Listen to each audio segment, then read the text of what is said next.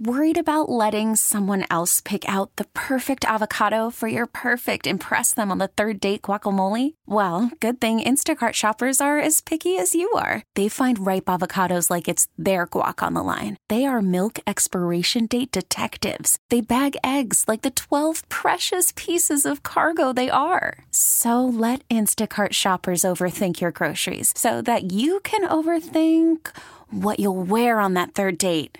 Download the Instacart app to get free delivery on your first three orders while supplies last. Minimum $10 per order, additional term supply. We get it. Attention spans just aren't what they used to be heads in social media and eyes on Netflix. But what do people do with their ears? Well, for one, they're listening to audio. Americans spend 4.4 hours with audio every day. Oh, and you want the proof? Well, you just sat through this ad that's now approaching 30 seconds. What could you say to a potential customer in 30 seconds? Let Odyssey put together a media plan tailor made for your unique marketing needs. Advertise with Odyssey. Visit ads.odyssey.com. Okay, you ready? Ready, coach? Yep.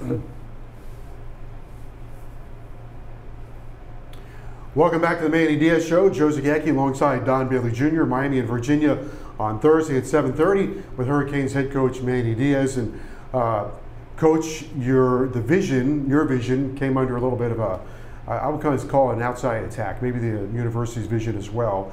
And you had some comments about that the other day in terms of where the program is and, and where you want to see it see it going. Yeah, you do. Um, any team has to be aligned you know, has to be united in vision, as you mentioned.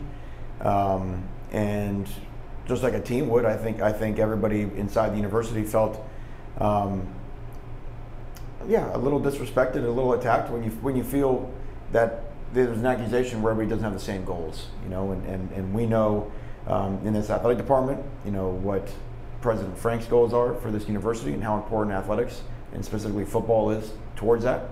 Um, certainly in this athletic department with Blake James um, and what his goals are, and, and, and, our goals as a coaching staff for this football team. And and the word excellence is is you know the goal in all those things. Um, the process of getting there, you need support across the board. When you, the you know it's very hard for Miami to win if Miami is not united and unified towards um, that cause.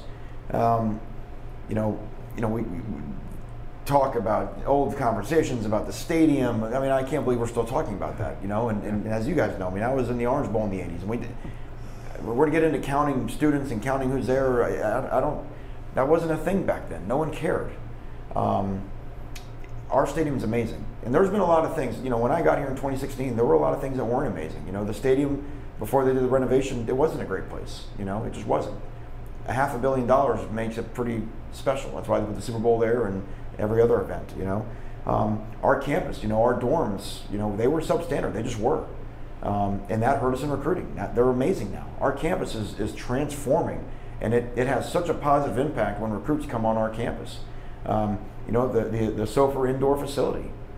It's hard for us to imagine how we even survived, how this program survived without that. We forget it's only been open for three years. The coach's office only really open for the better part of two. Um, there's so many things. You know, we're attacking the locker room next. I mean, there's so many things that were reasons why you would not come to Miami.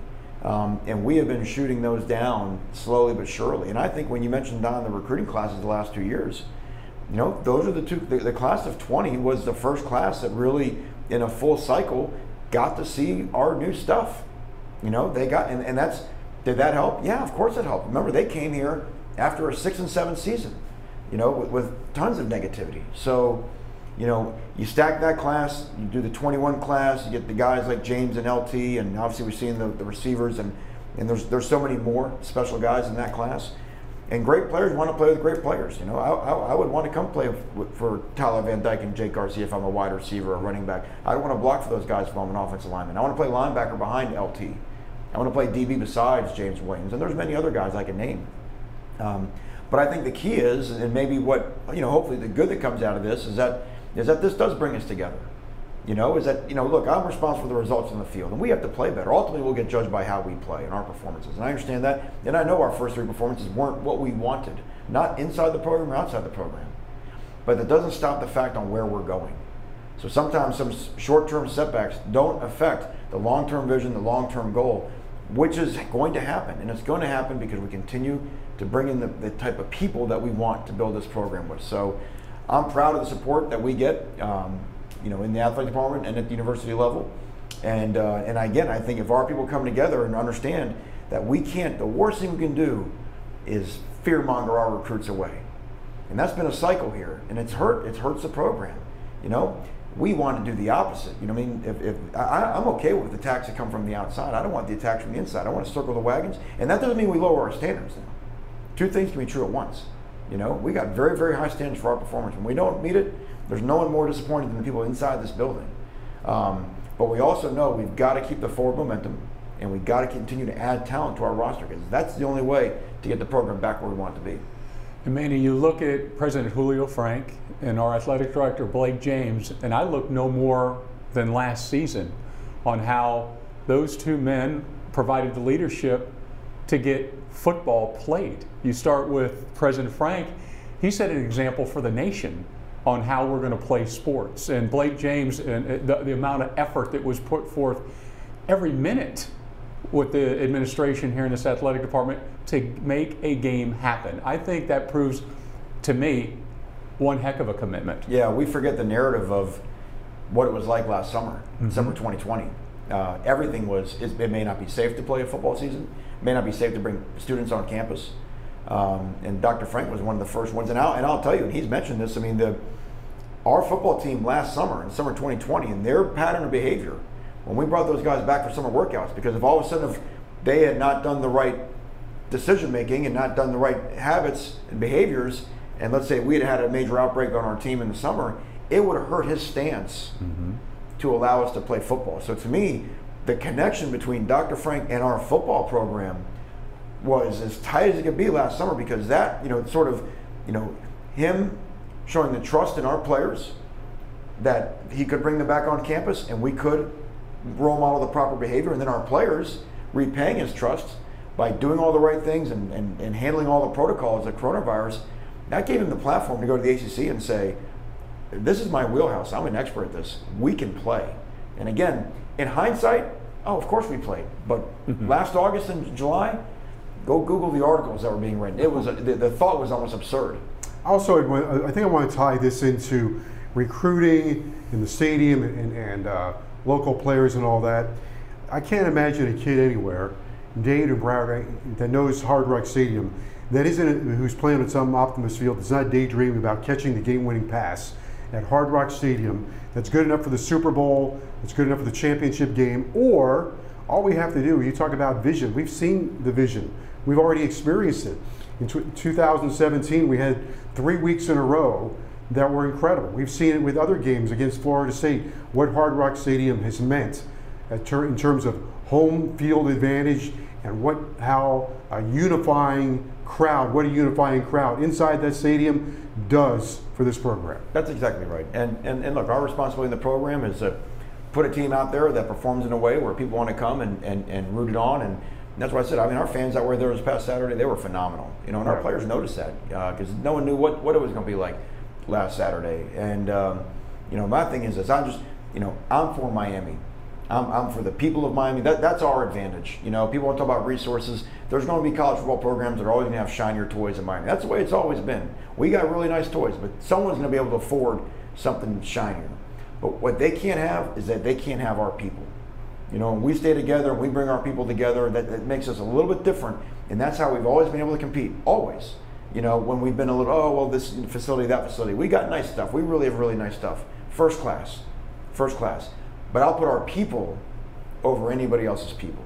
You know, and that's that's our fan base, that's our community, but more important, that's our recruiting base. You know, and to me, to be able to continue to make strides there, bring those type of guys into our program, uh, that's what makes Miami Miami. And by the way, that seems pretty darn good when it comes to tailgating.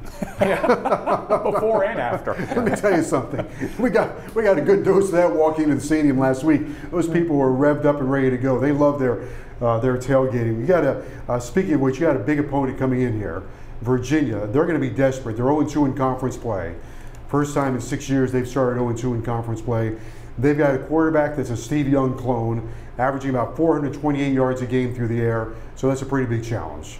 Yeah, they are number one passing offense in the country, and it, it, the tape backs it up. Um, quarterback, as you mentioned, I mean, his arm, it jumps off the tape. I mean, he is hitting guys. His accuracy, um, they, they run a lot of shots down the field. They're much more vertical in their passing game this year than they've been in the past. Um, Virginia was, was always uh, very complex, a lot of formations, motions, shifts, but they really ball controlled you with a short passing game. They, they still have that in them, but now they, they can really stretch you down the field. Uh, their upgrade at wide receiver talent is, is dramatic and noticeable. You'll see guys two, three, and four can all go win down the field, and they, they've added a tight end that looks like LeBron James. Uh, Woods, number zero, is about 6'7", 270. Um, he looks like a power forward running around. So they, they've done a nice job with their weapons that they have, but you will see this quarterback now. I mean, I mean there, there are plays where he is hitting guys in the if they they didn't have their helmet on, they'd all have broken noses because he's throwing the ball and it's hitting them right here. I mean, right in the mouth. So um, uh, highly accurate. Uh, you got to get him off a rhythm somehow because he's he's really really good and he's got weapons that can make it happen. Their head coach Bronco Mendenhall, a defensive guy, and he has built that defense. They're very sturdy, they're very strong, which they have been for years, but they are now bouncing between that odd and even front. They, they bring some difficult situations as well. Yeah, they can go odd, they can go even, and then what they've got into is some of the three safety look that you're seeing more and more now in college football. So they, they have always been. Um, able to throw a lot at you. They've always been, you know, really into disguising. They can be very, very multiple. So if you're as a quarterback, if you don't really understand your keys and what you're looking at out there, they're they've got a, a system designed to make you make a mistake and throw the ball into coverage. Um, and we've seen that in some prior games with them in the past. Uh, these games have always been tight. I think uh, 10 points have decided the last three contests. No one scored over 20 in this in this game um, in in four years. So I think that's that just kind of shows the DNA of both of these teams, and um, I expect this one to be tight as well. They have a, a huge offensive line, including a tackle that's six foot ten. I'd be playing basketball, but. Uh, you have been able to badger them a little bit coming off the edge. How important will that be? It'll be really important. Uh, that's been a key to our success against Virginia uh, through the years. Is um, is doing a good job versus the run game. They throw it a lot more than they run it, but you still have to do a solid job versus the run. And, and then you do have to be able to harass the quarterback, you know. And uh, we have been able to get the quarterback on the ground against them in the, in the past. Obviously, they're a new team. We're a new team. You do mention they've got a lot of experience at offensive line, and, and, and the quarterback he can he can maneuver time in the pocket. So. Uh, you know, it's um, it's important. It's it's tied in coverage and, and, and pass rush. I mean, the coverage has got to work. They like to chip a lot with to help out their tackles, you know, to, to kind of nullify the threat of the defensive end. So they're going to present very often seven in protection, at least for a while. So it's not going to be a just, you know, fly back there and sack them. You got to get the, now, you're presenting seven, you only got three down the field for a minute, right? So you got to be able to win the initial coverage look, you know, and then somebody pops off a block and is able to get the guy on the ground. Manny, how do you handle the short week? You, ha- you have Saturday and you're kicking off Thursday. Yeah, you jam a lot and do a little bit of time. You know, um, they they I have a short week for them too. They had one more day than than we did, but they have to travel. Um, basically, Sunday was a Sunday and a Monday. Mm-hmm. It was a Sunday for the players. It was both for the coaches. Um, you know, and then and then Monday was a Tuesday, our Tuesday practice. Uh, Tuesday's our Wednesday practice. You know, more third down, red zone, that type of deal. And then Sunday is the day before the game. So Wednesday is a um, sort of a half of a Thursday, half of Friday, and then, then you're on to game day. So it happens fast. Virginia's a difficult team to play in a short week because schematically they're so unusual from what you see week in and week out. Um, but I think it's also led to an urgency with our guys. Our guys, you know, they, you know, they were ready. We put the Central Connecticut game to bed right away, and, and they're ready to focus all their attention on UVA. Uh, we'll wrap this up uh, with this. Um, we should mention it's the beginning of conference play for the University of Miami. So you're joining the party some teams are already played. Some teams are already in, in uh, you know, behind the eight ball, including Virginia. They're 0 2. Uh, some teams have been tagged with two losses, but this begins in an eight game marathon for the University of Miami. Yeah, and what you see is look, I mean, you look around the country, look, with a couple exceptions at the top of the polls, college football is so wide open right now. I mean, there's a lot of conference races that are wide open. Um, you know, it, it's hard to rank 25 teams right now. So, uh, we are, you know, we're, we're, starting our conference schedule a little bit later than some other people have. Um, but I think everybody everybody knows in our league, everybody's in it. You know, both sides. I mean, it, it is as wide open as you've seen it in the ACC. Um, we, we always expect these games to be difficult in conference, um, but our guys have been training for this all year, and I think we're excited to go play. All right, Coach. Very best of luck. against Virginia. We will continue. The University of Miami head coach will continue on the show, the Manny Diaz Show, right after this.